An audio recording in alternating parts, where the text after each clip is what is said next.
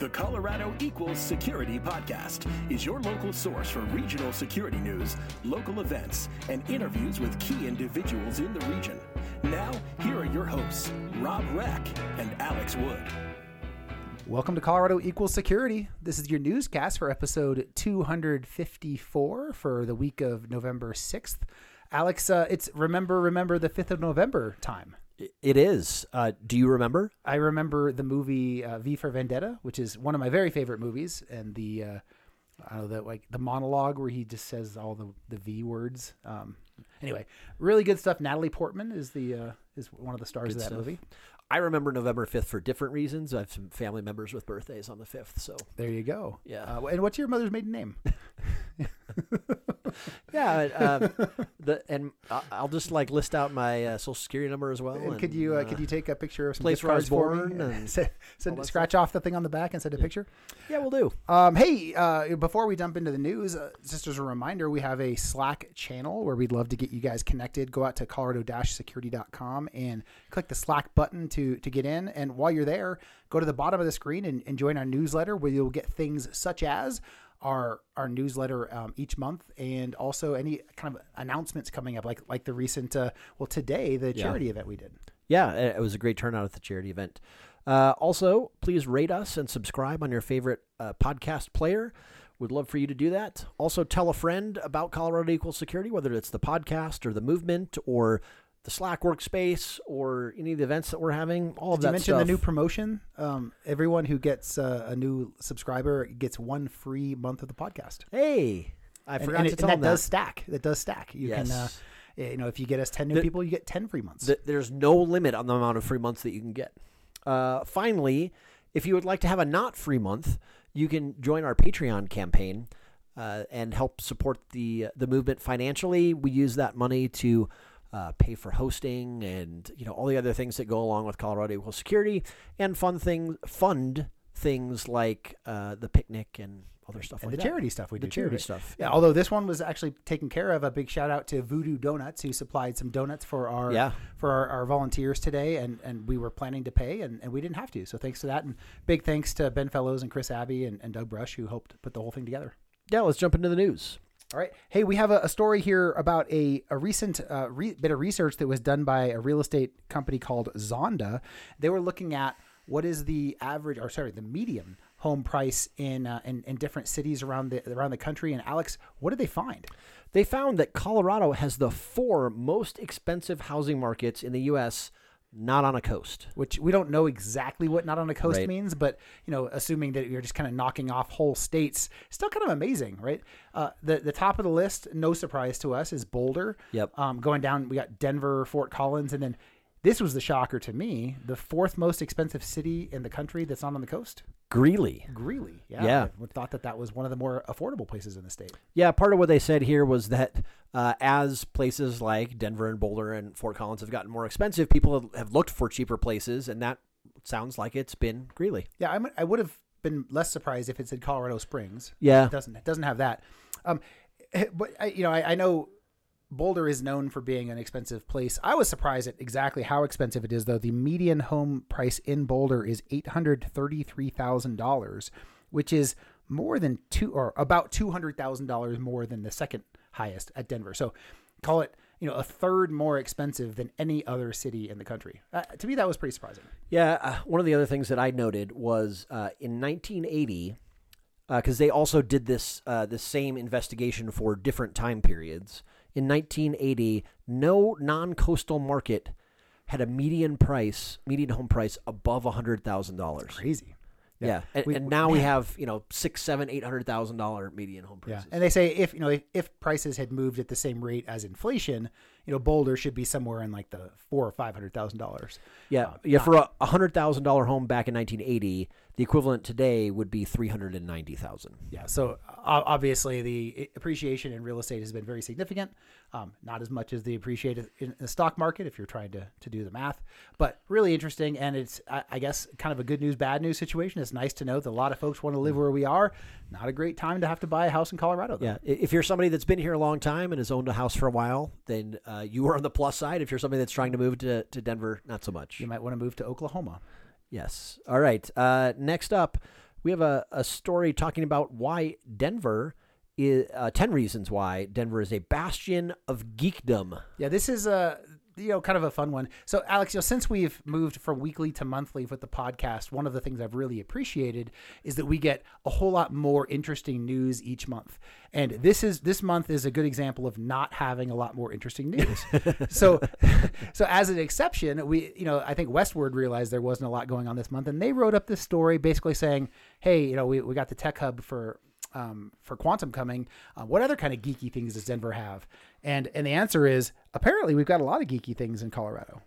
Yeah, uh, lots of good things on this list.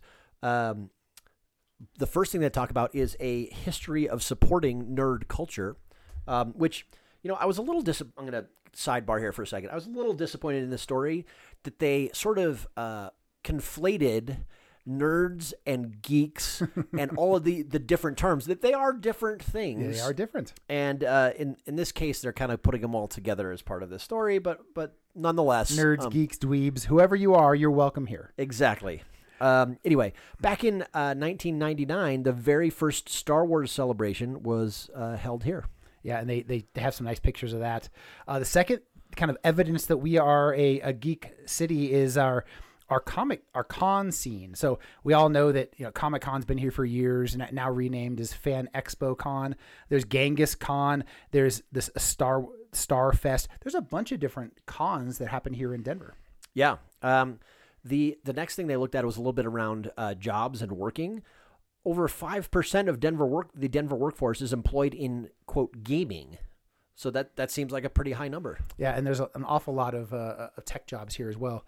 Uh, next one they had was the, the, around comic books. They called it a Camelot for comic collectors. We have Mile High Comics, which apparently um, is the number one comic book store in the country and well known for comic book collectors. And it's just here in Denver on like I 70. Yeah. Also, um, Geeks Who Drink, which uh, if you've ever been in a bar on a, a weeknight, is you'll po- possibly run across that uh, was started here in Denver and is now nationwide. So I, I have done a, a round or two of Geeks Who Drink. I have as well. I, I don't think I realized that it started here, but that's I pretty cool. I didn't know it either. Um, th- so then you know the next one it was going to kind of go into our next story around quantum tech. Why don't we leave that one for Yep. now? Uh, after that, we have two uh, amusement parks. You know, not a lot of cities have two amusement parks in them. Obviously, Elitch Gardens and the what hundred plus year old Lakeside. Um, although I didn't realize it, but apparently the cyclone um, has been closed this last summer. Yeah. So that the, the oldest uh, original wood roller coaster in, in Colorado has not been open.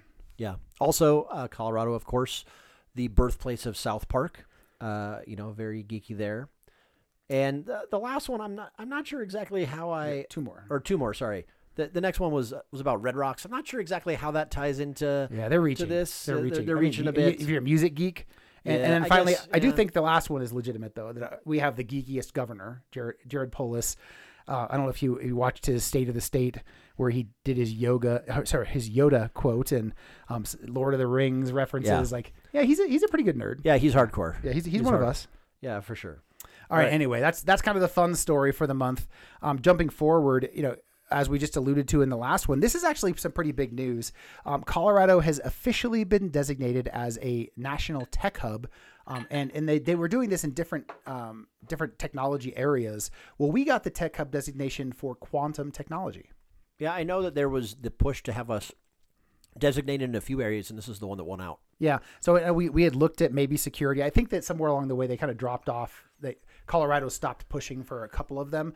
But quantum, you know, as we're looking at quantum computing and, and what does that next iteration of, of the computing paradigm look like, um, they, they did a good job of, uh, of, of advocating for Colorado as the spot to do it.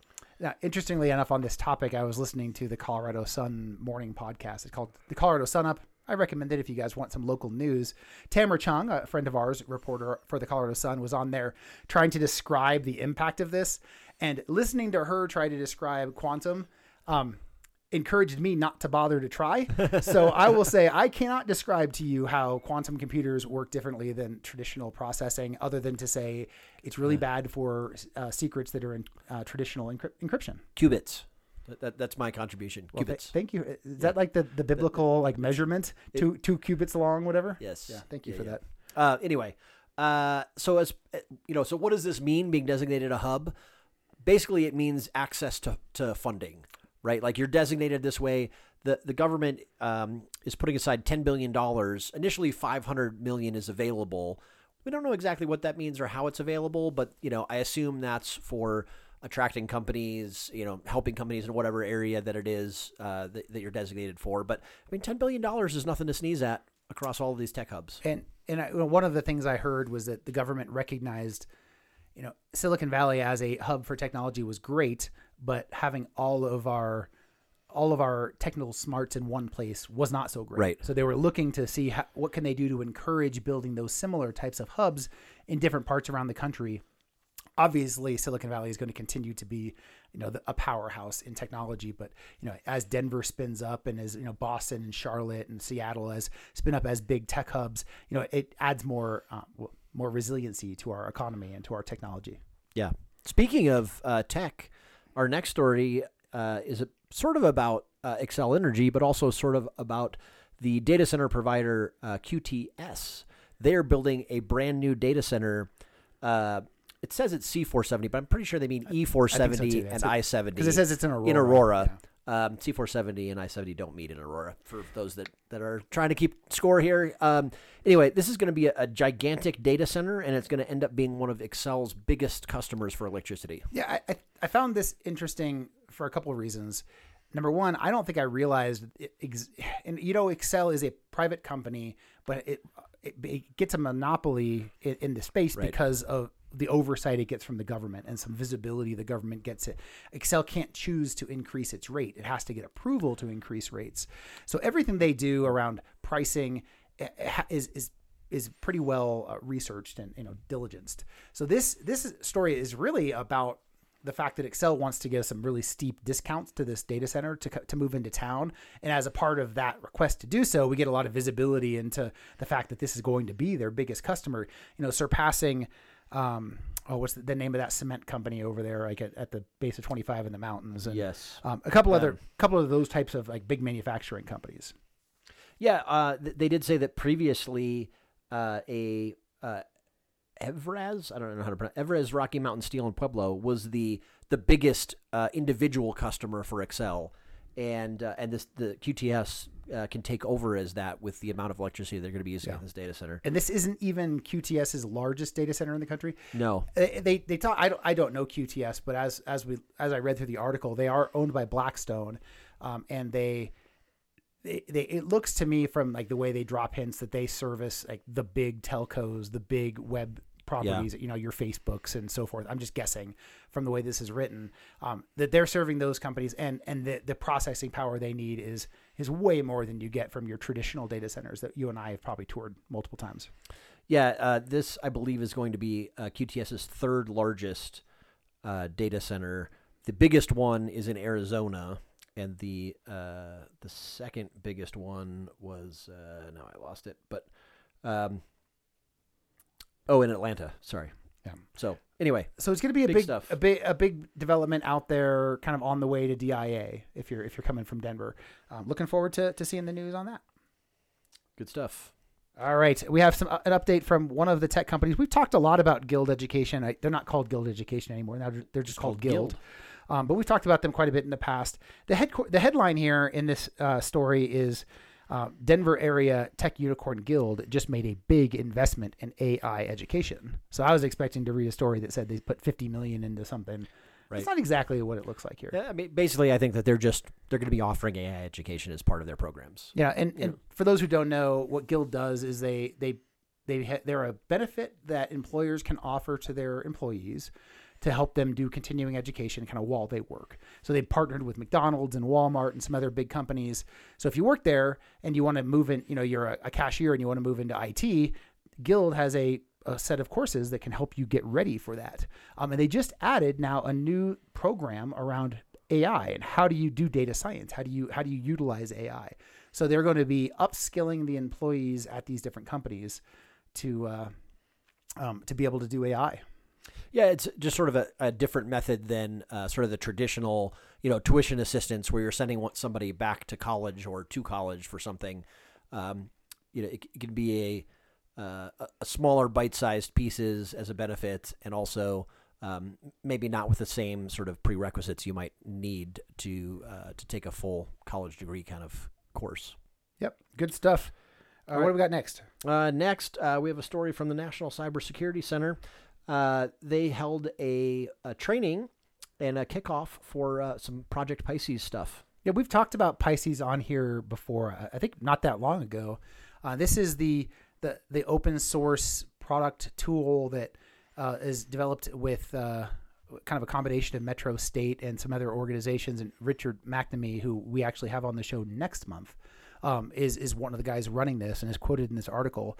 Um, Alex, what is the what is the impact here? What is Pisces doing? Yeah, so uh, so Metro State has been working uh, with the Pisces program uh, pretty regularly. The NCC got involved and sort of pulled in a couple other Colorado Springs area schools uh, to get involved with Pisces as well. So this was kind of the the kickoff, I think, and uh, discussion around uh, those uh, schools down in Colorado Sp- String, Springs joining the network and now having more people available to do the the free monitoring that Pisces does for uh, government institutions that can't afford it on their own. Yeah, I feel like the model here is is just so good and something that needs to be replicated, you know, a hundred times over. Basically, as a part of education, they've created a a, a security operations center that mo- can monitor like municipalities and other government or you know public sector uh, entities that don't have the funding to, to do their own SOC and can't afford to outsource.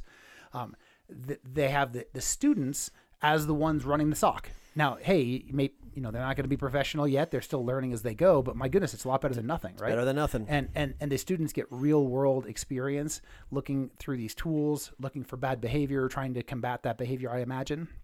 And the, and the companies get, you know, free protection. I think it's a really cool model, and, and I'd love to see other other folks embrace that. Yeah, I know uh, many people complain about students coming out of higher education programs for cybersecurity about not having real world experience, right? You've learned all this stuff in books, but you don't really know how to do anything.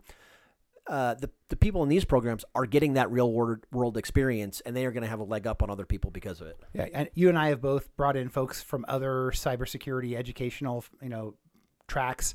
I would love to have a chance to work with someone from Pisces and, and kind of see what that experience has been like. Um, that that'd be fantastic. Yeah. All right. Uh, next, we have a blog from Coalfire. Actually, we have a couple in a row that are blogs from Coalfire. Uh, the first one is talked about the maximizing the value of threat modeling, which is a super important uh, thing that we can be doing. Yeah, you know, I, I go back and forth. Threat. Mo- this is not about the article. Just my, my take on threat modeling.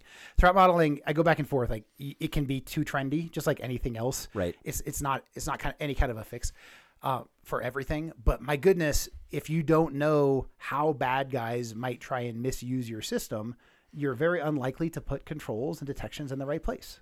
Yeah. Like, hey, you got to at least when you're creating or when you get comfortable in a place, do threat modeling. Figure out what bad guys might want to do, and you know, kind of snapshot point in time that you can go update later to help educate the rest of what you do around your program. Yeah, I mean, even if you're not getting super deep in threat modeling, the concepts of of what you're talking about, thinking about uh, how bad actors might interact with whatever it is that you're trying to threat model, right? Like that sort of thinking is helpful in making sure that you have the uh, correct defenses and Yeah. you've thought about the things that could go wrong. yeah to your to your point like a guy like like me or you who you know not as technical not in the code we can get a lot of value out of understanding like high level what bad guys might do whereas i might have a, a appsec engineer on my team who's going to like get much more into saying hey this is this is an api in the system and how can this api be misused um, both of those are valuable but my goodness if you're not doing either of them you're probably just blanket applying controls that may or may not be applicable to that system Yeah.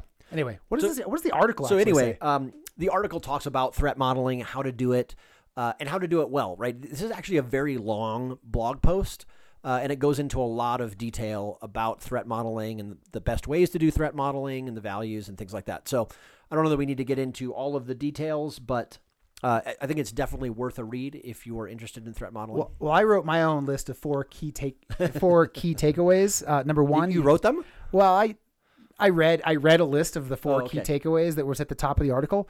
Number one, list and evaluate all assets in the system. Okay, Number two, use threats to derive design requirements. that seems reasonable. Number three, create independent tests for each threat scenario. Okay, again, that sounds smart. And finally, implement detections based on the threats and tests. Yeah, I, I might change detections to a different word. Like could be preventions. could or, be preventions, yeah. detections, um, Controls, just controls, controls. Yeah, yeah, whatever. Fair Anyway, point. Good Hey, stuff. As you mentioned, we actually had two stories from Coalfire this month, which might be the first time we've ever done that. They, they actually had some other interesting articles this month as well. Yeah, they had a, a, large uh, swath of stories A this month. productive, a productive, Productive month, month, for yep, the Coalfire, right? exactly. Which might maybe that means they're not productive doing real work. I, I don't know.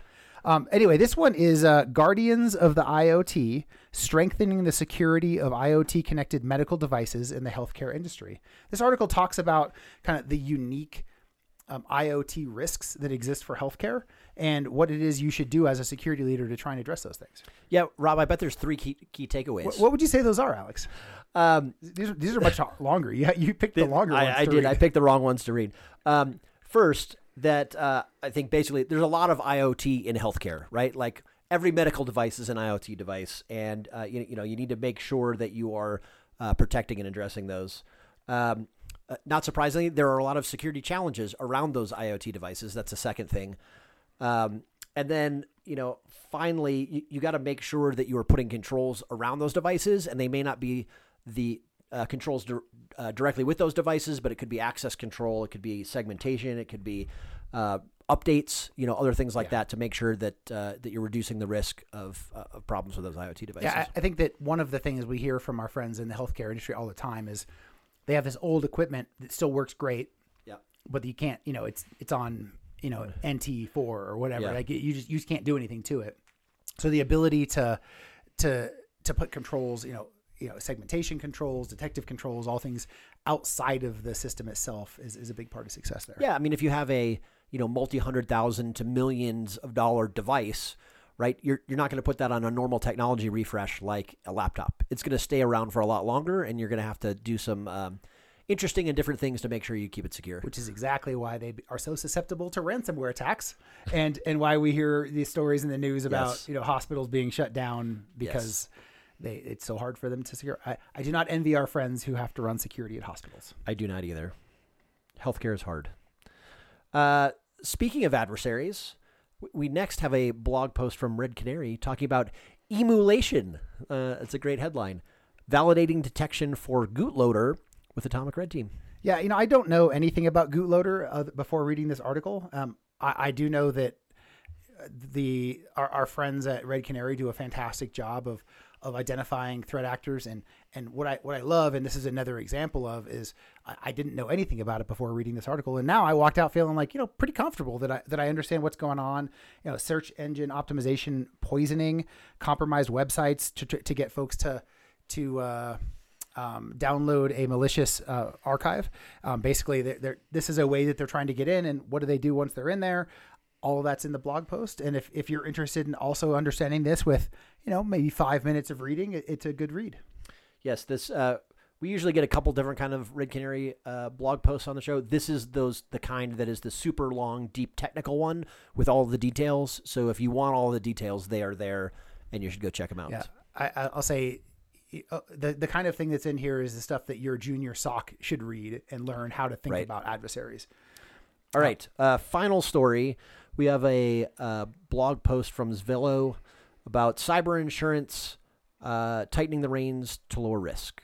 Yeah, I, you know, cybersecurity insurance, excuse me, has been a, a big topic for a, decade now, probably. And I'd say over the last two or three years, we we hear these horror stories of, you know, renewals where cyber insurance premiums, you know, triple, right, Right. quadruple when folks go to go to do it. Um, you know, this talks about the the fact that cyber that insurance companies are realizing, you know, trying to insure company A and company B is not the same thing. I need to understand the risk of what I'm getting into, and this goes into ways that one can control those costs and be able to get the coverage you need. Yeah, well, a couple of the interesting things I picked out of here because I've gone through some of the the renewal processes that have not been super fun to do. Um, they they talked about a couple things that I hadn't heard of before. Um, well, actually, one that I have. One was you know sometimes uh, as part of lowering the risk, the insurance company will require you require you to use specific security vendors, right? Like we know that this vendor is good, we need you to use them for X Y Z whatever uh, product. Um, I have heard of that. You know, more often it's a a suite of type- you know, a type of tool. These are the people we approve to do this, as opposed to use this one. Yeah. But the other one that I had never heard of was um, they, they said that they have seen some providers asked to install their own security appliances, not things that are managed by you, Right. in your network to make sure that keep they an eye are, on things. They're managing that you're essentially telling the truth. You're you know a double Yeah. check on what's going on, and I hadn't heard of that one before. I, I I've only heard of it as a theory, not as a someone actually requiring it. You know, when when I this year went through reassessing my auto insurance costs and like every every insurance provider that I looked at who to save me money is like, oh well, if you install this device or you let us track you on your phone or whatever,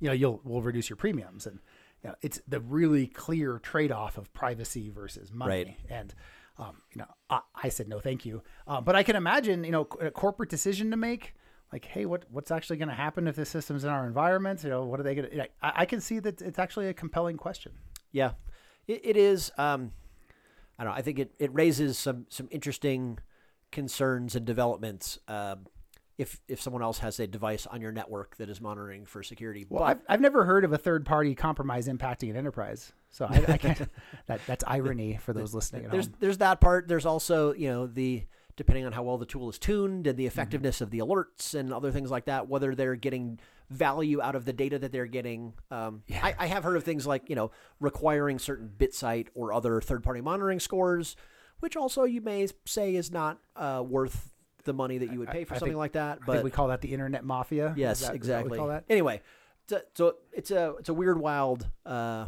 landscape out there, and uh, hopefully, whatever you do, you can get your premiums down without having to sacrifice things. All right. Well, that is it for stories. Like you mentioned, jumping over to events. Um, we have a calendar of events at colorado-security.com, and there's a, you know a good number of events coming up here in November. I think everyone's trying to get their stuff in before December in the Definitely. holidays. All right. Uh, for, uh, first off, we have a couple on November 8th. The Let's Talk Software Security Group is uh, doing a meetup on what's your biggest security challenge. And also, ISSA Denver uh, is doing their November chapter meeting on asset management. On the 9th, we have two events as well. We have the, the most important event of the month, which is yours truly moderating and hosting a debate webinar. So this is not an in-person event. We'd love to have you join us on a webinar where we're gonna we have two different uh, security executives squaring off, debating around the question: Will more government regulation help you drive better security? The, the second event that day is in the evening, and uh, Douglas Brush and Dave Nevada, uh, Douglas, who's, who's our guest here uh, on the interview this month, or, uh, is they're going to be talking about the new SEC reporting rule and the end of cybersecurity as we know it. Yeah, I believe this is part of uh, the ISSA Denver Privacy SIG, so that's very exciting. Uh, on the 11th, ISSA Colorado Springs is doing their November mini seminar. On the 14th, we have a couple more events. The Col- the Cloud Security Alliance of Colorado is doing a Security Insights event with James Condon. Oh, He, James is a, a, a great guy from the community, and he's over at Lacework now. Uh, on the 14th, uh, Colorado Springs ISSA has their November chapter meeting. Uh, on the 15th, ISC Squared Pikes Peak is doing their November meeting. And on the 16th, we have two more as well. There's the ISSA Denver inaugural Veterans Special Interest Group meeting. That's cool that they've created a SIG for, for veterans. And also on that day, ISSA, or say, I, ISACA Denver is doing an SEC cybersecurity disclosure meeting. So if you go to the one next week and then the one the following week, maybe you'll know everything. Maybe. Uh, since you've been doubling up, Robb, I'll take the last couple. On the 30th, ISSA Colorado Springs is doing a mentoring, mixer, and log wars. And then the final one actually bleeds over into December. The uh, Colorado Cybersecurity Group is doing their Cyber First Friday event. I believe that's down in Colorado That's Springs. Springs. Yep, you Yeah. got it. Uh, let's jump over into jobs. You know, we always look for about ten of our favorite jobs of the of the of the month. Um, starting off with um, TikTok. If you have been uh, working on your TikTok dances and you're thinking, "My goodness, I just need more TikTok in my life," good news for you. Here in Denver, they're hiring a converged security technology security specialist. All right. Um, Maximus is looking for a VP of Business Information VP Business Information Security Officer. That's I assume you can go by Gladiator while you're there. That How Yes. that works. Uh, Tanium, which is a name I haven't thought of in a little while. Yeah. it's good to see them hiring. They're hiring a senior cloud cybersecurity engineer. Sidebar: It's surprising to me that ta- ti- that Tanium is still a uh, wholly owned company that they haven't been bought up by somebody. Seems like somebody Yeah. that would be uh, purchased. Anyway, Good point. Advanced Energy is looking for a manager of IT governance, risk, and compliance. So I saw Advanced Energy on the job here, and then I was driving downtown past um, Union Station, and the what used to be Antero's building says Advanced Energy. So I Oh, wonder if? Antero might be Advanced. This is like Oh, okay. totally fact-free speculation right now, but when I, but I saw it twice in a row. Energy companies tend to change their names a lot, so They that would not surprise me. That way they can get away from creditors. I'm making things up right now. Once again, speculation. My speculation would be government regulation, but you know, same difference. Uh, Western Union is hiring a cybersecurity governance business manager. U.S. Bank, um, or US Bank, if you like to pronounce it that way, is looking for a risk framework professional. Datavant is hiring a head of information security governance. Kroll is looking for a vice president, policy writer, cyber risk. Uh, ModivCare is hiring a senior IT governance analyst. And finally, Meta is looking for a security partner for infrastructure. I wonder the the changing of names. You know, Google added Alphabet. Google still goes by Google, but it's owned by Alphabet. Right. You know, Facebook going by Meta, and now you know Twitter changing their name to X. What is what's going on there? What's the trend?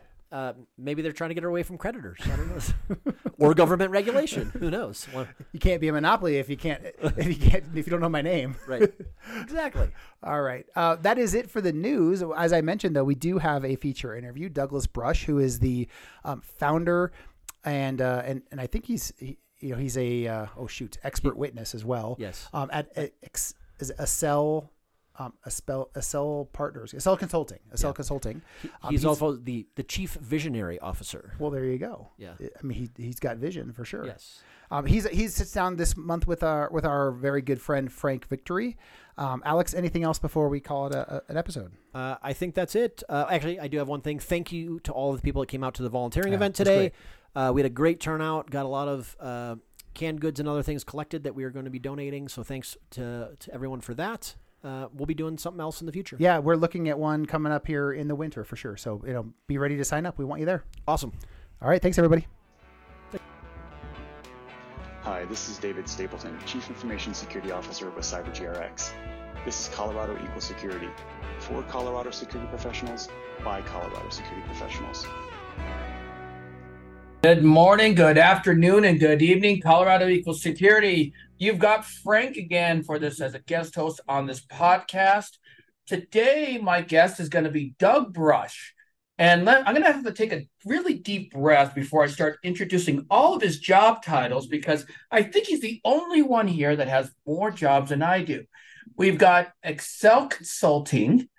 He's also a fellow at the Academy of Court Appointed Neutrals. He's a cybersecurity advisor for Polaris Corporate Risk Management. And of course, last but certainly not least, he is the founder and host of Cybersecurity Interviews, a podcast, because he had about an extra hour a day, which makes his sleeping hour time from what? About from midnight to about 3 a.m. every day. So that way he can get all his jobs done. Doug, how are you doing today? I am doing wonderful, Frank. Thanks for having me. I'm always excited to be uh, doing stuff with the Colorado Equal Security community and and Robb Reck, you know, and Alex Alex Wood, who's an amazing polymath, and he'll tell you that in person. But I will definitely see the throne and title to them as the best podcast in the Colorado area. I'll I'll take a very humble second. Absolutely, I would have to agree with you. And as I posted in their in their chat on their Slack channel, I always want to be more like one and less like the other one. Yeah, it's like when they, when when the kid when the kids ask you who which one do you love uh, most, say, well, one of you, and then you don't say anything else.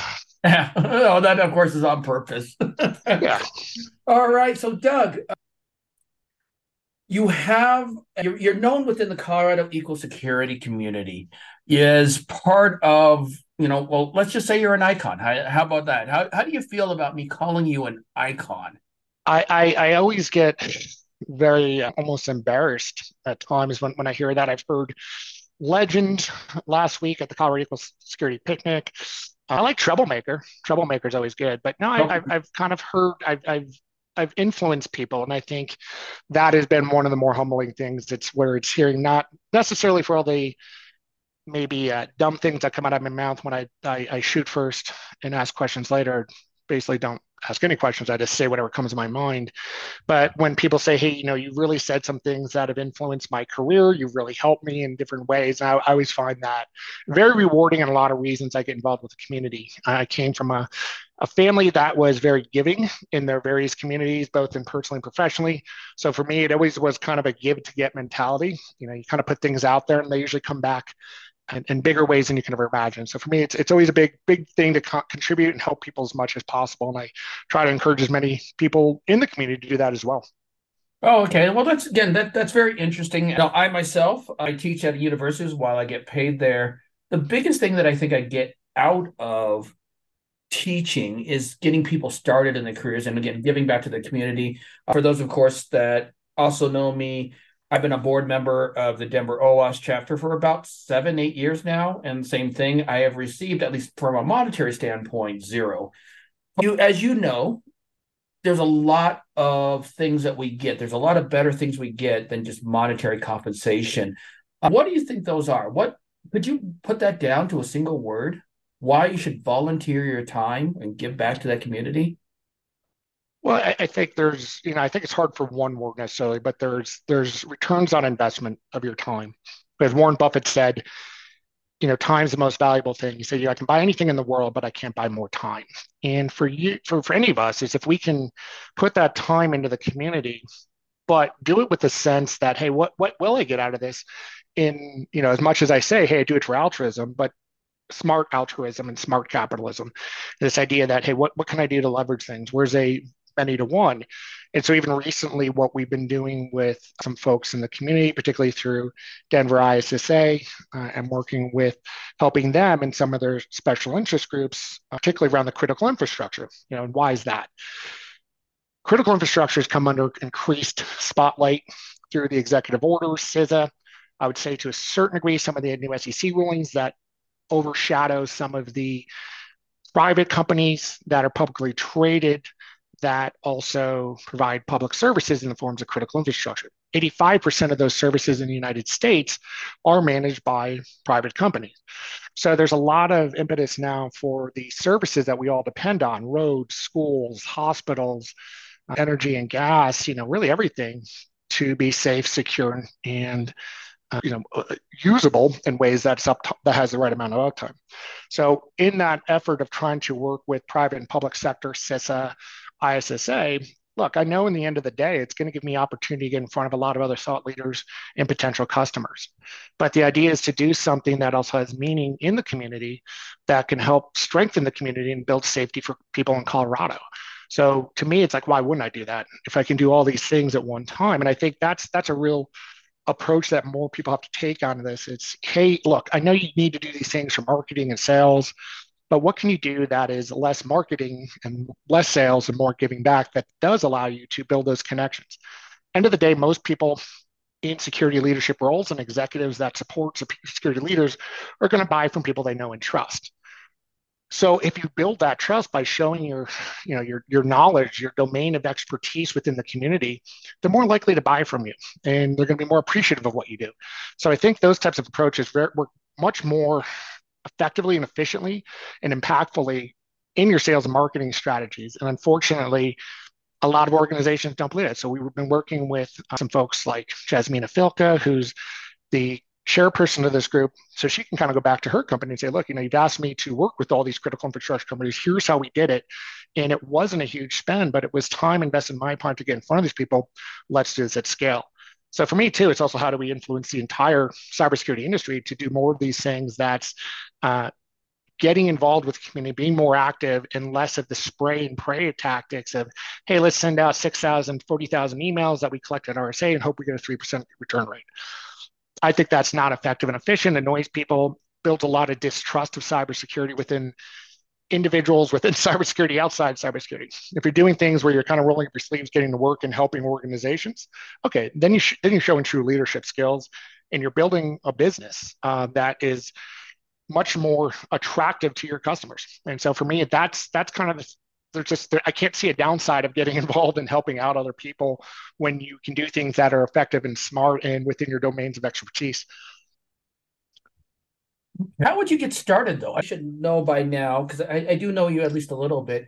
To never ask you a question where with a one-word answer, I don't think that's. No, possible. I don't think it's possible. No, I, it's one. I think somebody said one of the reasons Colorado things is there is there an off switch? I was like, no. Poor, no. poor folks like Dan Aiella have to like mute me in conversations at time. He's he knows how to do it, but yeah, no, it's it's tough. It's I I, uh, I see. I think part of it too is I'm like I'm already doing it. It's because all my litigation work. Uh, I I work around too many attorneys, and I speak the less in the room around attorneys. That should scare everybody that wants to get into legal. Okay, so is that how you got into this academy of court-appointed neutrals? Yeah, essentially, I'd been I'd started in my cybersecurity career really, I would say, as as a role uh, as a testifying expert in forensics and computer forensics and in litigation uh, in the early 2000s. At that time, I was doing a lot of network security work and other types of things as, as far as more your, your traditional enterprise networking and support things, whatever they were, everything from the desktop to the enterprise backend. But certainly at that time, we were seeing more and more instances of uh, network intrusions, malware, wireless issues that were still coming up, and we had to do things to kind of protect and secure them. And it really hadn't codified as a separate thing, but it was something I always wanted to do. I go back to my hacker roots as a kid in the 80s and 90s, and, and really always wanting to get into the field, but you know, lean more, I guess, on the light side of the force at that point but really always wanting to to do more. And really, network security was something that I saw as a starting to get into cybersecurity. And you know, unfortunately, unfortunately, that's how it happened. I was I was doing a lot of work at that time for Merrill Lynch that very quickly disappeared. And when I came back from that, luckily enough, I got a phone call from somebody that needed a computer forensics investigation, which I was looking into, and got to do that, testify. And I really found it was exciting to do the intersection of law, technology, how things happen, what's defensible. And that led into a strong passion, I guess you would say, for how we, we look at the legal aspects of data privacy and data security. And that allowed me to start a company called the Digital Forensic Group, which was doing a lot of expert witness testimony, forensic investigations, and then some remediation and cyber work as well, a little bit of IR, and eventually that all grew but i was always having that that part of the legal side to me even as my career went through in other areas as doing proactive stuff from penetration vulnerability management acting as a ciso building out security programs you know i always had an okay well how do you know what are the legal aspects of this how do we bring legal into this discussion and I continued to do litigation work. And sure enough, I got a call in 2014 to do some of the special master work under uh, courts in California, the Northern District of California, with some very large data privacy cases involving uh, Google Street View matter. While I can't get into details, you know, some of the stuff's public, uh, a lot of it's sealed. It was a really interesting experience to see how people from the outside think about technology, security, and privacy when resolving disputes in the corporate arena around data privacy. You know, what's accessible, what's there, what's available. And I got to be able to mediate these issues. And that's continued. I've got to work on a, a lot of these different cases where people will make claims under the different oh. areas of law, but then have to support it with pieces of evidence that generally exist in large, complicated computer systems. So answering those questions of, hey, what's there to be supportive evidence? How do we get it? How do we preserve it? How do we do it that's legally defensible? Manage the costs, meet the court timelines becomes a very, very complicated. Well, I shouldn't say complicated. Let's just say it's a very interesting way to take very complicated things down and make it very digestible and usable in a project management area. And so, what we're trying to do now with that type of work, because we're seeing more and more data privacy and data breach litigation, is how do we support the judiciary in the various courts at the federal level, as well as state courts deal with the electronic data issues that come into play? Because those will often be called into question of hey what type of data existed? Tell us a story about it. Was there reasonable security controls? What type of data is there? What's the value of the data? So being able to go out and get data from these systems is not as easy as everybody thinks. You're not just googling a enterprise computer environment. You have to go through very specific steps of data preservation uh, collection and, and refining the process to take it out to meet all these things. And it's a much more expensive and complicated process if you do it wrong. And that's what we're trying to do is help everybody do this a little bit better, and particularly the judges that are falling under the weight of these types of cases because more and more and I guess now you would particularly say with the SEC and other types of regulations, there's just going to be more litigation around data privacy and, and data breach, and the courts aren't ready for it. You think that we're heading in that direction? Because I mean, traditionally, from a percentage, and and I, of course I don't have any numbers. I'm taking a guess here. From a percentage standpoint, I don't think a lot of the crimes that are happening are actually brought to court. Some of it is because we don't know who the adversary is. Maybe they're in a different country or possibly it's not worth the time and the money because we're not going to gain anything back. Do you think we're going to get back into that era or get into the point where we're bringing actual adversaries to court or other people? Who do you think we're going to be bringing to court? Well, so here's here's the interesting thing. It, it's a kind of a delicate area, uh, both in society, ethically and, legally and, and, financially, it's often going to be those that, that are quote unquote the victims. The organizations that suffered the data breach will often be the ones that are exposed to litigation lawsuits. So while we not might not see a lot of criminal action, we're definitely going to see continued lit- litigation action. And you know, talking about percentages specifically, I asked uh, some of the litigation or some of the data breach coaches. So these are folks that work under a lot of the cyber policies, the big ones, really all of them that cover most of the data security incidents that we hear about. And I worked for doing probably about 700 of those under different insurance companies, and which is a lot. That was just my office in Denver and the team that I ran here. There was we had just in that company we had six other offices, and there was at least 10 other companies. So at scale, there's a lot of these data security incidents that are happening every day that we never hear about, never make the news. I don't have to publicly disclose them a lot of times. Sometimes they don't disclose to regulators. But when they noted they do notification, often they bring on litigation. So plaintiffs will look at class action lawsuits against these organizations and say, well, hold on a second. You know, you were under a duty of care. You were supposed to you know have reasonable security controls around this this data why didn't you and often we're seeing these types of lawsuits filed for you know, hundreds of thousands of you know, impacted individuals that can go anywhere from a couple hundred thousand dollars to several million dollars. So the mm-hmm. data breach litigations are, are increasing. And when I asked some of the folks in, in these areas that do these data breach coach work, so again, these are the ones that come in, help advise the companies on how to go through these things. They might not be in the litigation defense side, which is a, a clear distinction, but they'll be in the they'll be in the data breach protection side, and they'll say, hey, you know, Doug, it's a great question. Three years ago, we had, you know, maybe 67, this one particular firm. Last year, we had 300. This mm-hmm. year, we expect 50% in 2023. And for that one data breach coach in their law firm, they do approximately 22, uh, 2,200, let's say around 2,000 data breach responses a year. So if you think there's a thousand just in that one law firm, data breach litigations that are going to happen. That is a lot, and that's at scale. I mean, that's at uh, exponential scale. We've never seen anything like that. And more and more that's happening. And I've been watching the different types of class actions being filed about data breach and data privacy, and this is not going to go away. The expectation is greater that these organizations have to maintain some duty of care. There has to be these types of reasonable security controls. And with that, the organizations are, are kind of scrambling to figure out what that means. And so luckily there's some new standards coming out around that. But you know, the, right now the plaintiffs are, are being able to bring a lot of these lawsuits and and, and cover them.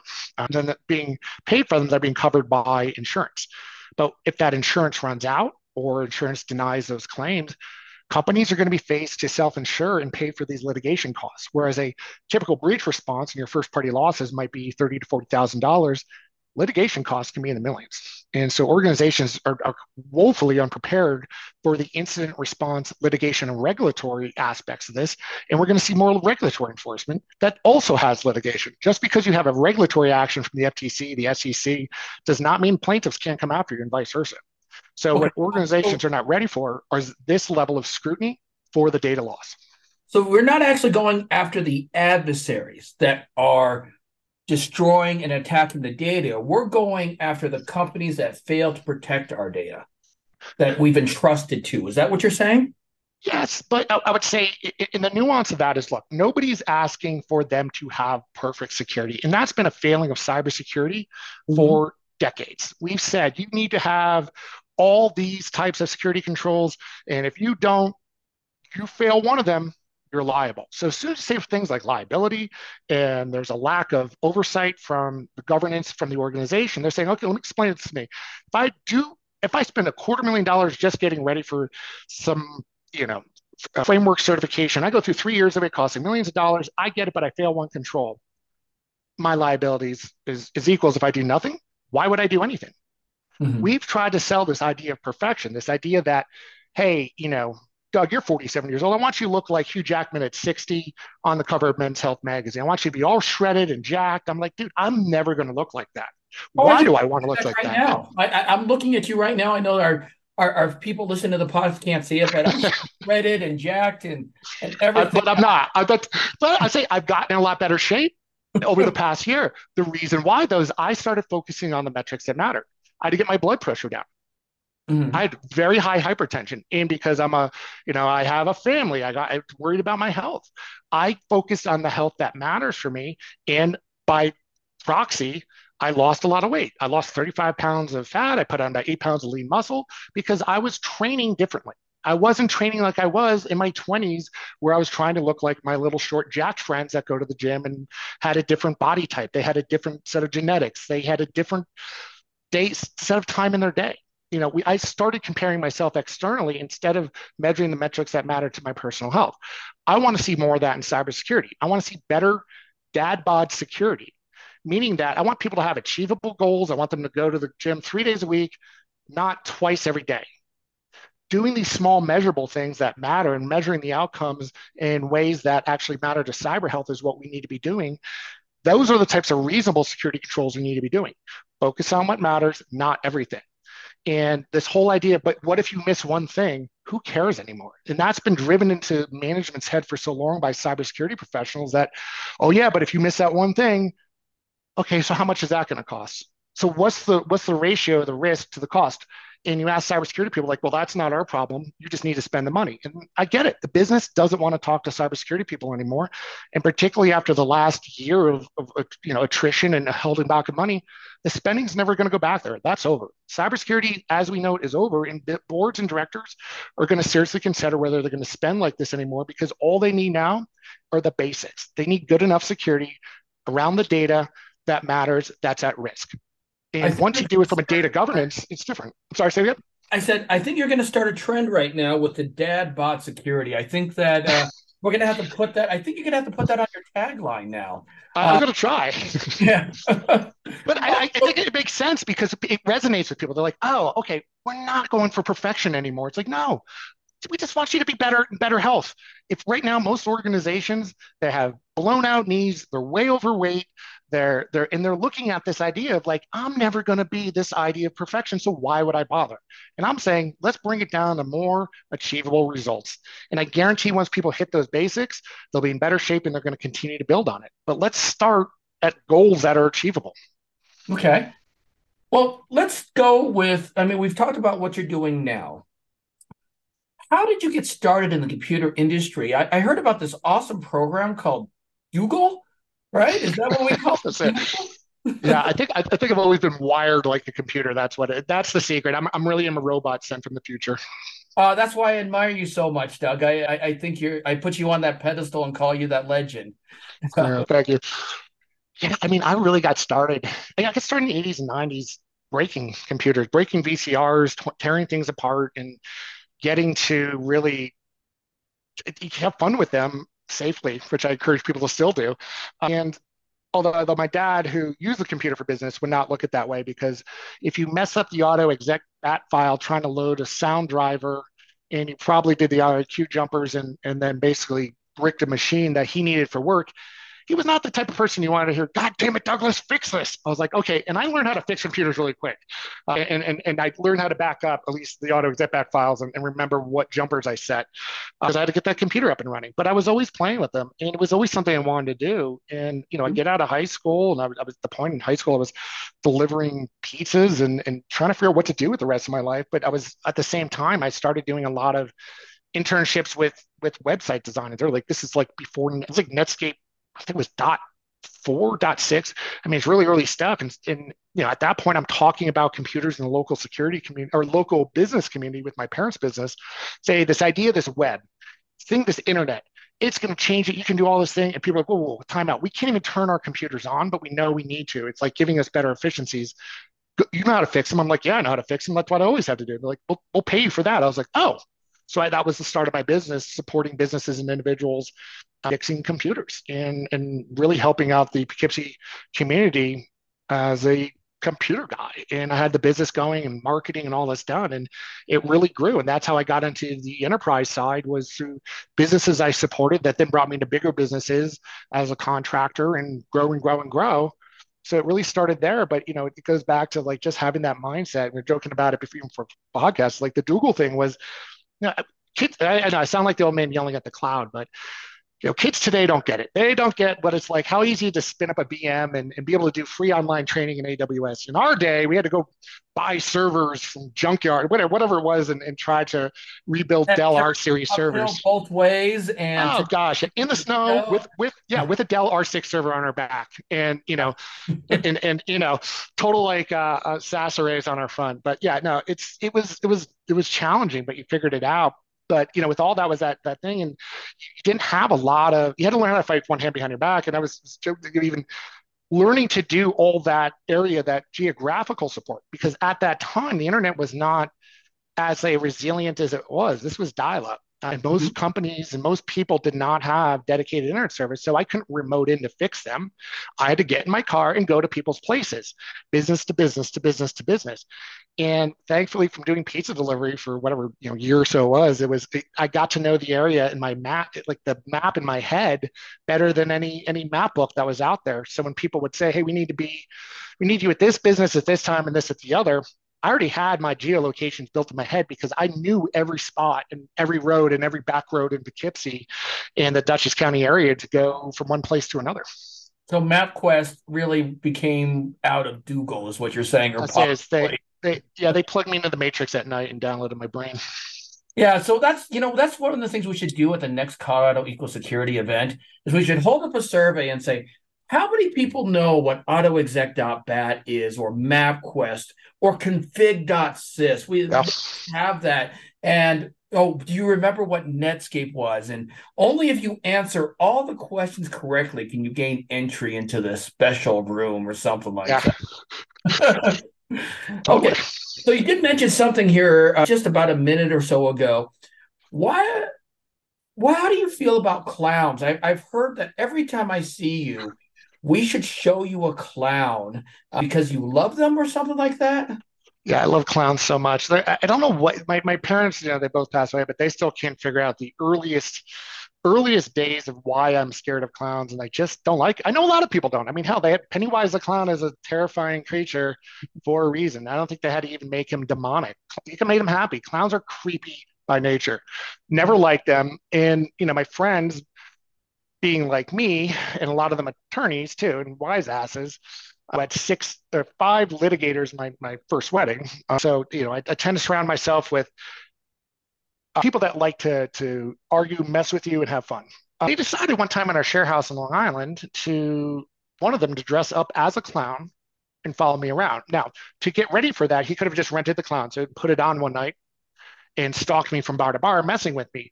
He actually went as far as the trouble to learn how to make balloon animals with stupid gloves on, which to this day we don't know why he did that because he never made any balloon animals. And then that freaked me out one night. And of course, everybody was on the joke. I didn't think it was particularly funny, and I was freaked out. And finally, the next day, they kind of told me what's up, what's going on. I was like, guys, idiots. And then the next day, somebody was like, well, okay, I'm going to wear the clown suit out to the bar. I was like, dude, just fine, just get away from me with that stupid thing on.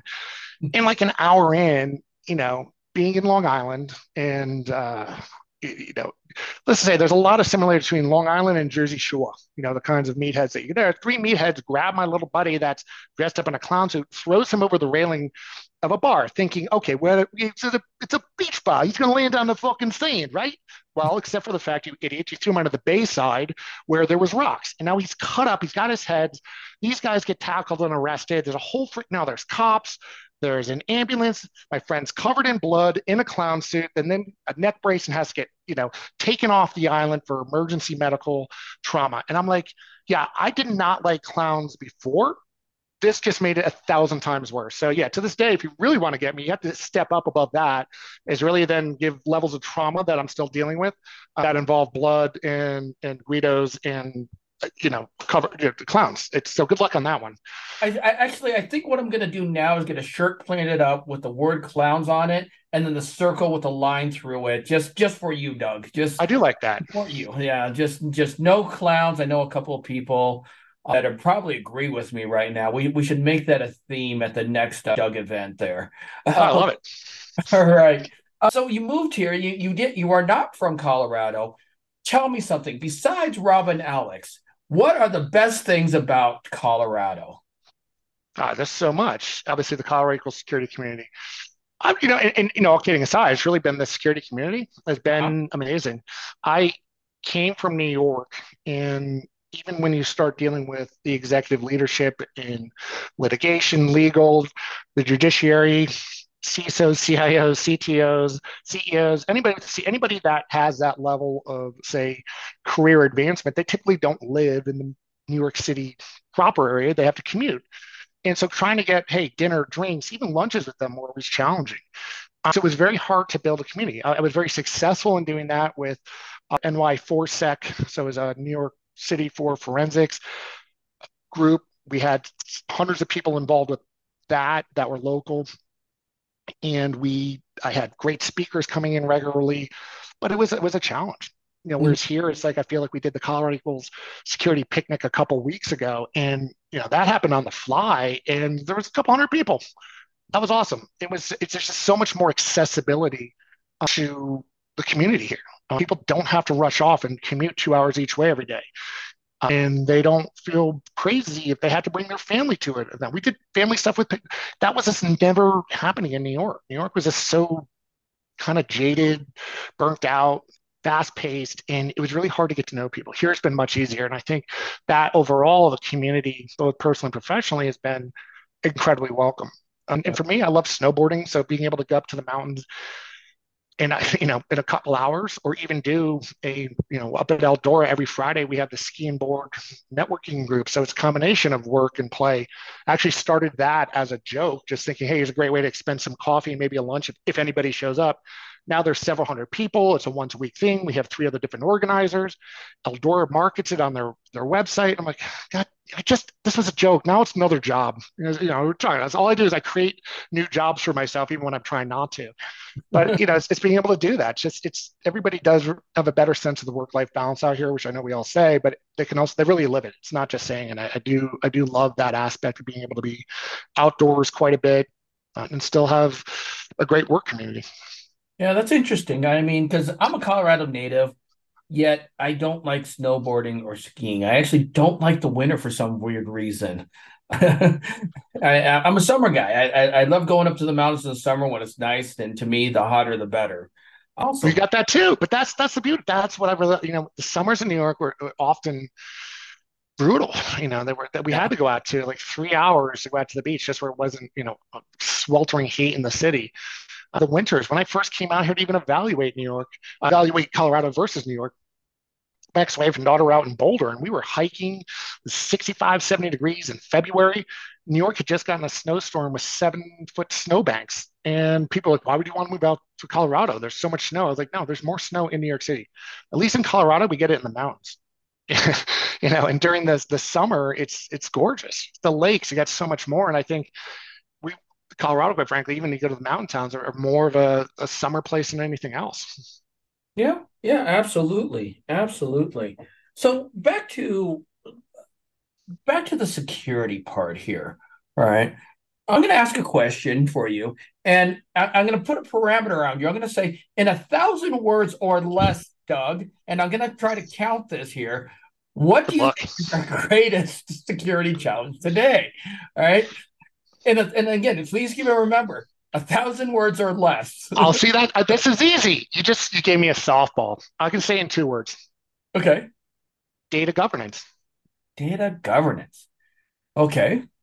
So what do you mean by that? I mean, obviously, there's I, I have my opinion as to what data governance means. What do you think it is? And do you think things like Sarbanes Oxley or any of the other regulations help us with that? Yes. And a little backstory. Okay, so this is going to be the tough with a thousand words things because now I got a backstory. I know half of my things end up sounding like a Quentin Tarantino movie where four hours into it, you're like, oh, I get it. At the end, these guys already knew each other. And the, I know I, I, sometimes I bury the lead. I, I self admit that. But about a year ago, I realized I need to take a break. One of the other things that I do, as you know, is a lot of mental health advocacy, both in the community and mm-hmm. for other organizations. While I was at Splunk, I helped build out the neurodiversity Uh, program with a strong focus on my area. Under the subset of that was mental health, mental health awareness. I had all the executives on an internal podcast talking about languishing and burnout. And we really did a great job at the different security events, such as DEF CON, Wild West Hacking Fest, Blue Team Con, to have safe space villages where people can go in and just chill out rooms. We had people come in and do yoga. We had presentations at DEF CON it was, oh gosh, two years ago, where, you know, guys like Dimitri McKay, who worked with me at Splunk, total just, I will admit he's slightly better looking than me, but he's shorter. So we'll, well, he, he averages out. I talked about his challenges with neurodiversity and mental health that people wouldn't realize because it's not the type of things you see on the outside. And I was going through a lot. I'd gone through three deaths last year. So a lot of the early mentors for me in technology and security were my mother and this other gentleman, Gavin Singh, who was basically my older brother. His mother is basically taking care of me when I was younger, when my parents were starting their consulting business. And after she got here, her husband passed away and brought these these kids out of you know Guyanese Indians out of South America to live with us, and they all became our extended family. So my mother died in February. Dolly Singh, the mother, died in May. Gavin died in August boom, boom, boom. I lost my three biggest mentors. And Gavin was the one that taught me NT3.51, taught me how to wire IPX Sesame Nets and Net, NetBEUI networks. I mean, and this was this was a god to me. Everybody passed away last year, and I needed to actually practice what I preach and do some thoughtful introspection about how I was going to live the rest of my life. And again, at that time, my blood pressure was up, I was overweight, I was depressed, and I really had to focus on my mental health and physical health. It was, the, it was the same thing to me. So yeah. I did that. And around that time, too, I'm stepping back and saying, okay, I left Splunk, good terms, but I was like, what do I really want to do? I really want to make a change. I want to live the next 40 years. And I highly recommend people read this book to help you figure out your next 40 years if you're in your mid to late 40s called From Strength to Strength. And it really set my, my orientation to say, okay, well, what's the problem? I was like, I've been doing this now, security stuff, for so long. 20 something years. And it's like, why am I doing the same problems? Why is it the same problems? Why are we still patching S- S- SMBV1 issues? Why am I responding as an incident responder to SMBV1? Like these are things that are well known. Out of those 700 data breaches I did, very few were sexy. Maybe mm-hmm. a handful. And I'm like, what the hell is the problem? Why? Like, this is like the definition of insanity. You know, I should probably be saying that as a mental health advocate, but reality is, keep doing the same things over and over again, expecting different outcomes and I, I sat there and you know you can't well see there well there's some of those manic scribblings on the walls behind me but i said okay well, what's the problem? There's no duty of care. There's no nobody ever gets in trouble for a data breach. And i looked deeper and deeper and I was like no that's not true. What about the ceo for Drizly? I was like go look at it. Ftc gave him a slap on the wrist. Mm-hmm. it's basically a speeding ticket. It was a no contest. The ciso for uber got in trouble but it was like a lot had to go down for that. I don't think any of the other executives did. There was no material impact to the business when there was a data breach. So nobody oh, okay. protects business. So uh, an example here, and I, and I call this one out to my university students, uh, and especially for like the Target breach. I mean, I think we we both know, and everyone here hopefully knows about the Target breach. And they and I was telling my mom about how the CEO lost his job, and she's like, oh my God, what's the poor guy going to do now? But I think as as some of the people, if not all the people on this podcast know, he got his golden parachute for it, right? That's not even I wouldn't even consider that a, a slap on the wrist. I mean, not even. No, no. I mean, because I had to explain to Nothing my mom who ever happens anything about computers at all, or businesses, or anything else. She's the sweetest old lady, but she doesn't know any of this stuff. And I said, Well, Bob, I'm not sure how he's going to survive on what the $50 million that they parted him with or whatever that, that price tag was. Mm-hmm. And so I think you're right. I mean, I, I, I agree with you. Burnout is one of the issues from a practitioner level. And and that you definitely cannot sit there and and people are not being punished for these breaches. They're not going to jail. They're not suffering anything. And in fact, if I was the target CEO, I, am pretty sure that I could survive on on what that twenty or again that what fifty million dollars a year or whatever he received. I, I, I know it would be tough to make it work, but uh, that's the thing.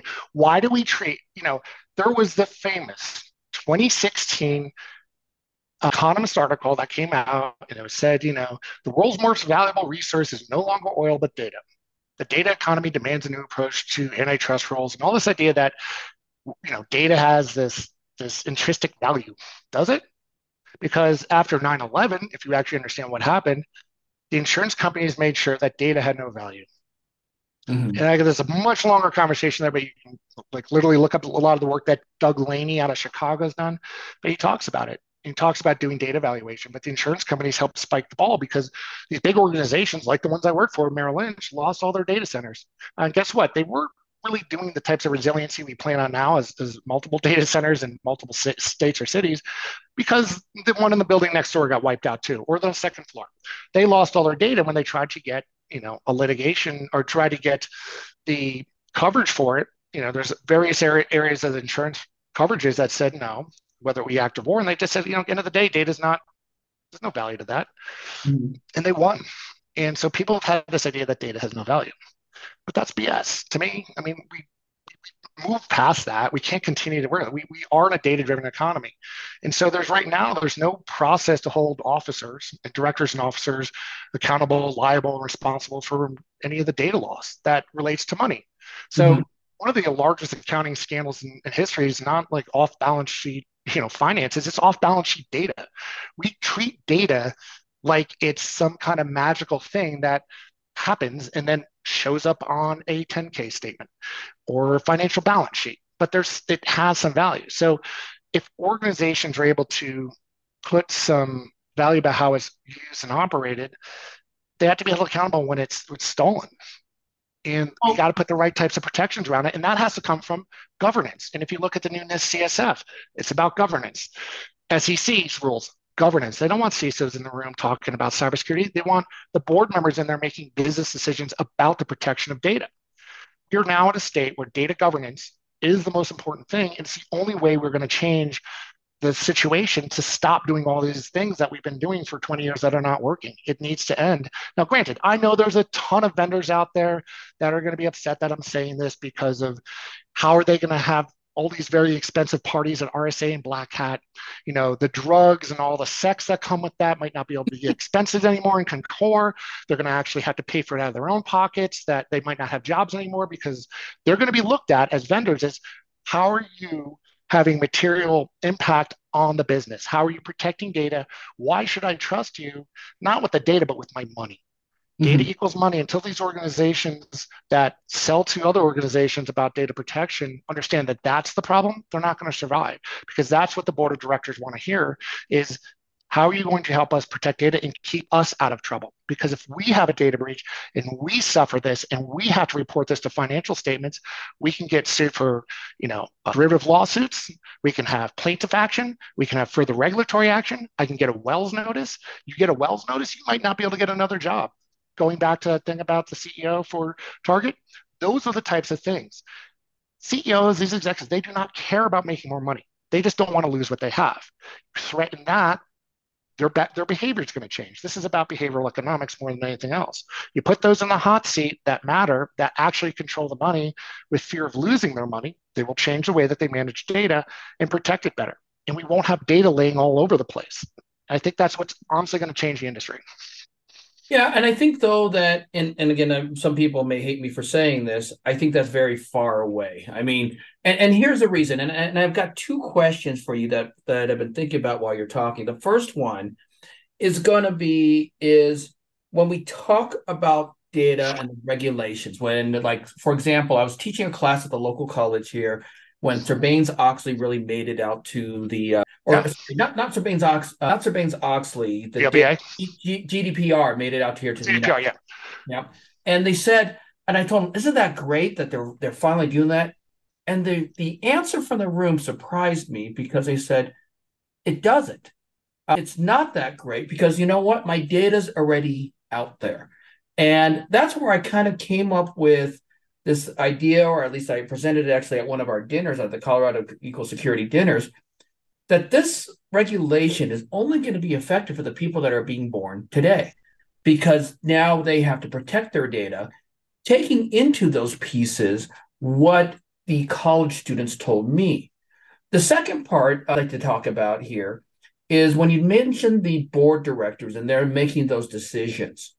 Do you think, because I, I think that's one of the places where cybersecurity professionals struggle, that we want certain things to happen. We know the right thing to do, but the management, the board of directors, VPs, CISOs, uh, CEOs, etc., are making decisions that aren't within the best interest of security. Now, granted, they have to think about the business as a whole, but they also are not doing what's right for security. So, which one of those do you think you want to address first? I'll do the latter easily. Okay. And that's the problem. It's us. It's not them. We need to make this a business problem. Nobody okay. cares about cybersecurity. And I know there's people clutching their pearls and in shock right now, but nobody does. We're never going to get the board of directors to care about security. Why should they? They care about business. And if I hear another person in this community say, well, it's the job of the CISO to talk about risk to the board. No kidding. Guess what they do all day? We're like a bunch of little kids that now went to our first year of college, learned about Nietzsche, and are at Thanksgiving dinner talking about existentialism and is God real? And it's like, dude, that's great. That's academic. We deal with risk every day. Welcome to the real world. And the issues are we need to be talking about business. We need to be talking about reasonable risk controls, duty of care, we, nobody cares about security. We need to start at the top, and that's where governance matters. And so when they talk about how they manage risk, all we need to do, it's very simple, is align cybersecurity as a function under all the other risk areas of the business. Move the CISO under the CFO, the risk committee, or general counsel. Build an office of a CISO that helps manage the cybersecurity risk separate from the IT and also separate from the data. So you have the data, which if you think about it, think about a can of beans, right?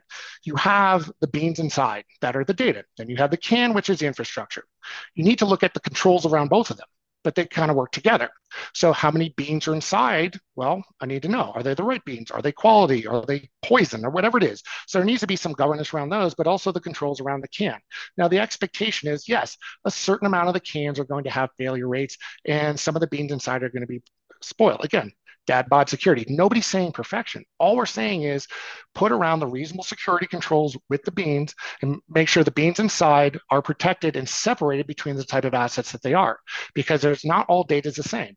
Not all data has the same kind of governance. So just by understanding how you need to protect the stuff that has value to the organization, what is the material impact by losing this, whether it be a compromise of the can or a loss of the beans, how does that impact the business? And so we need to educate ourselves on how that's done. And this has been a fundamental problem. When I spoke on a CISO panel a couple months ago, I said, Hey, how many of you here have seen a SIM dashboard? You know, 200 excited hands go up. I said, Great. How many of you ever read a 10K? Maybe two hands went up. I don't even think it was the companies that they work for 10K. Cybersecurity people do not understand that we need to align with the business, not the other way around. And that has been my uphill battle now for two years. And even this last year, when I said, we need a Sarbanes Oxley for mm-hmm. cybersecurity. The SEC is eventually going to. I said this a year ago. Everybody said I was completely wrong. I didn't know what I was talking about, but I said there's going to be data governance for real. There's going to be looking at things for fiduciary responsibility, accounting and transparency of the data and systems, knowledge and literacy of the systems, a standard of care around, around the systems and data, and separation of duties. Those are the basic components of any kind of governance program. And that is what the SEC just said they took the CISO out of the equation of requiring the CISO to, or somebody to be a cybersecurity expert at the board level. And everybody's like, whoa, great. We lost that. I was like, no, no, no, you're looking at the wrong way. The mm-hmm. board and the directors now are all personally culpable for understanding and knowing how cybersecurity works. So we've actually spread the risk to them, and they're going to focus on it very differently. And it's going to be put in the business terms. It's going to align the, the focus and priorities of how they do things and how they execute on their programs. And so instead of like a hundred different point solutions, they're going to pick a couple platforms that manage things good enough. And as long as it's legally defensible, and somebody can go in and testify on it, say, here are the steps that we took. Here's the experts that we brought in that built out our data governance and our cyber resilience programs with duty of care. They're fine. And that's mm-hmm. all they're going to care about but they're going to protect it. It's like in the 70s when banks were leaving money laying around because it didn't matter. You only had to hold back 10% of any cash deposit you put in. And you can lend on that as much as you can in whatever banking pyramid scheme they have but the physical assets the money didn't have value once it passed the teller. People were stealing it until they couldn't insure those losses anymore same thing's going to happen in cyber organizations that don't manage their data and don't protect it with reasonable security controls will not get insurance coverage. They will get sued. They will be held liable. That will be reflected on their balance sheets. And when that does, they're going to have to change their behavior.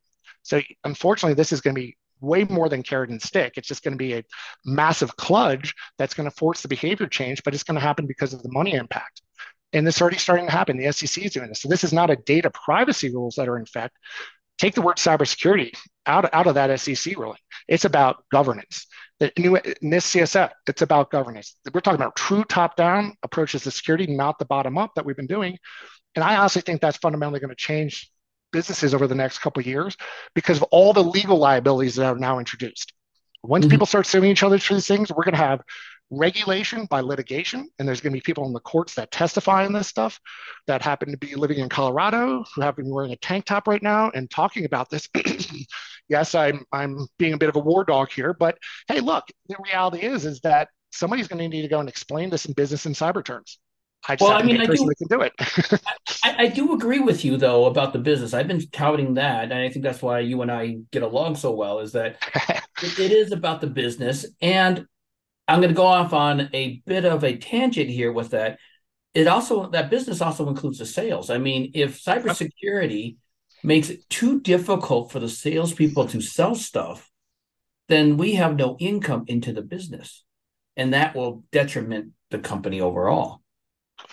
Well, I mean, companies are going to make better decisions through their supply chains of who they use for their risk management processes. And mm-hmm. that's going to fundamentally change the way vendors are brought on board. And that's everything from the contracting. You know, there's a lot of things under the Universal Common Code, like under UCC, about software being a service and not a product, but there's going to be huge liability standards here. You're not going to have organizations signing with vendors any longer if they feel that, hey, if we have a breach that is material and we have a shareholder lawsuit, we have a regular. I'm going to look down to my downstream to my third party vendor and say, what the hell happened? I bought you to help. What type of what what is your software development life cycle that allowed this type of issue to happen? Mm-hmm. It's going to it's going to really force force cybersecurity companies to change the way they contract, design, develop, think about things. And it's going to have to align with the businesses they serve, not themselves and their ARR and all the things they have to do to boost up their, you know, the shareholders and VCs and the, you know, and the executives stock prices. For once, product companies might actually have to think about the customers, which I know is a, is a new concept for them. Mm-hmm.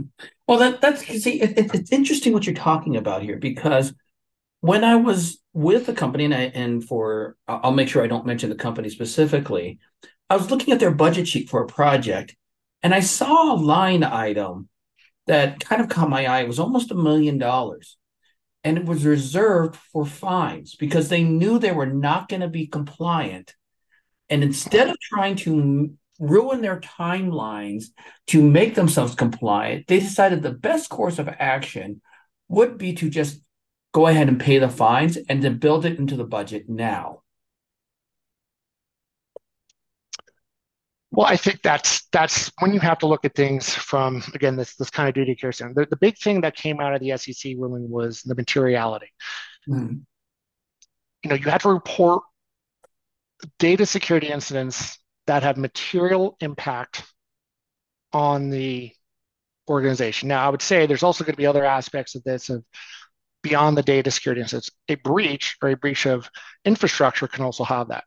So when you start looking at the way that that aspect of it, that can an action, can a product that I purchase, can a decision we make about a product I purchase and the actions I have have a downstream impact on the business that impacts the stock price? Mm-hmm. That's going to be the thing that's going to be the kind of uh, way that things are going to be framed is how do we make decisions now from a corporate governance thing that has a duty to the shareholders? You know, that could be seen as gross negligent or, or liable or any of the other kind of legal standards that get around that where various degrees of culpability go into it. But, you know, it, it's going to again put people in a different type of decision making about the choices they make when they think there's some real downstream consequences anymore. We're not going to just get a slap on the wrist. We can't just put a fine aside. Mm-hmm. Yes, we can pay the fines. Yes, we can pay the legal fees.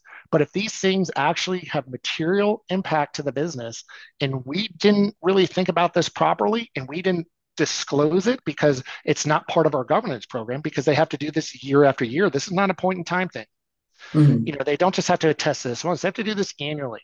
And then if they do something annually and they make a attestation to something that says, "Hey, you know, we we've done the best we can, and we really think," and somebody says, "Well, hold on a second, you totally did not ask the right questions of this vendor. You totally didn't ask those questions of yourself. You didn't look at the data right. They're going to be, you know, there's possibilities again of regulatory action. There's going to be lawsuits. It's going to be a different world when you have regulation by litigation. Okay. So let's go back to the previous, the other part of the question that I had asked you. Let's say that we get the governance in and we get the, the penalties in and everything today. Let, let's just say that today, what, September 5th, 2023, everything that Doug wants to wants falls right into place in perfection. How effective, how many years or decades would it take for everything to be protected? And I'm coming from that from my college students when they were saying, my data is already out there. Yeah, and I'll say that there's a couple aspects of that. One, I, I, you know, I've been doing a little bit of a gloating glory dance since the 26th of July because I said this was happening, and it wasn't that. I, you know, I wanted to be right. I just saw this coming, and I don't think it was anything that was necessarily a crystal ball. I just stepped back and looked at it more practically in business sense and in basics. You know, I said, well, maybe this is us. Cybersecurity is a problem. We're not thinking about the business. We keep pushing this square peg into a round hole that cybersecurity, and I'm like, no, what just happened is, is the SEC is going to round off the edges. They're not going to make it, you know, we don't, we're just going to make us the round peg and we're going to go in the round hole.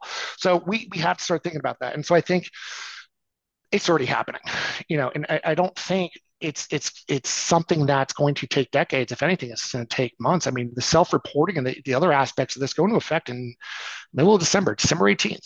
And what that means is we do not have to protect everything. And mm-hmm. that is a fundamental mind shift within the data protection and cybersecurity community. They're like, yeah, but what if we miss something? I'm like, who cares? Nobody yeah. cares.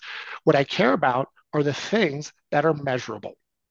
Mm-hmm. And everybody's like, well, you can't manage risk in cybersecurity. I was like, well, not only yes, you can. Actually, i creating the Doug Hubbard fair. I, I, got I got a bunch of people already working on this. Why won't we just use the duty of care reasonable, you know, the DOCRA standard? That's mm-hmm. the one that 20 AGs are looking at. That's the way the SEC is going to go. It is already happening.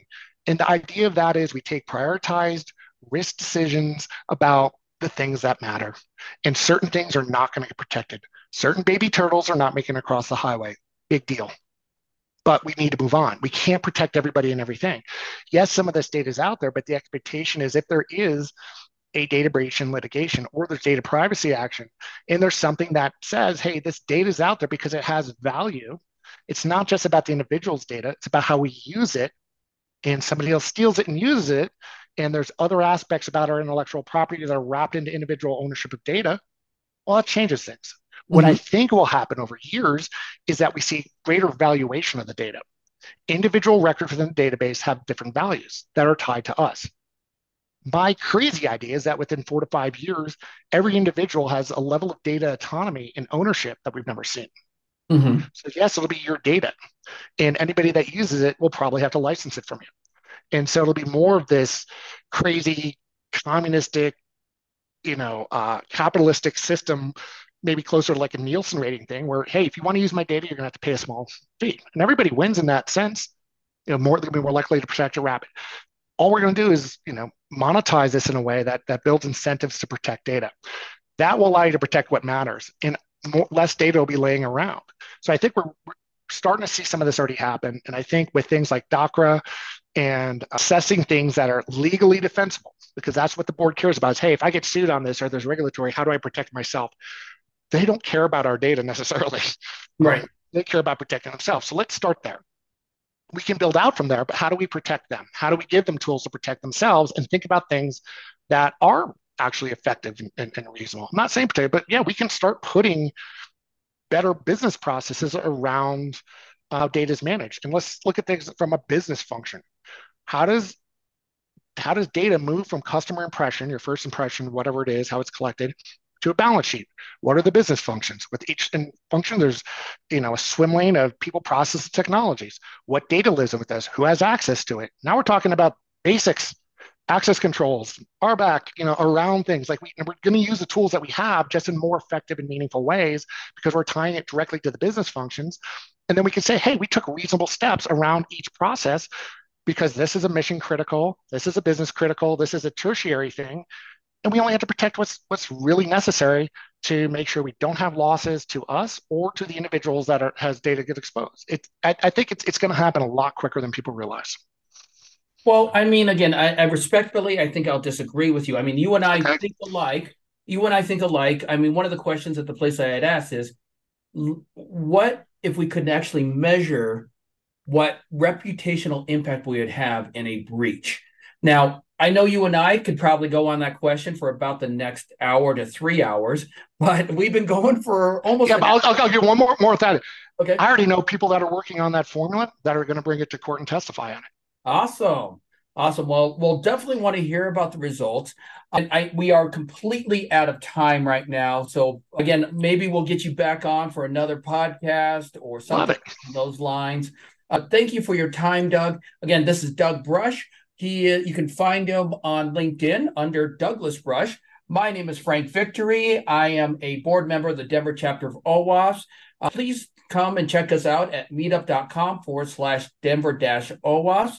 Uh, again, thank you for your time, Doug, and I will talk to you later, sir. My pleasure. Thanks, everybody. Thank you, Doug. Learn more about the Colorado security scene at colorado-security.com, where you can see information about local security groups, a calendar of upcoming security events, and learn more about Colorado equals security. Reach out to Alex and Robb by emailing info at colorado-security.com. Until next time, remember, Colorado equals security.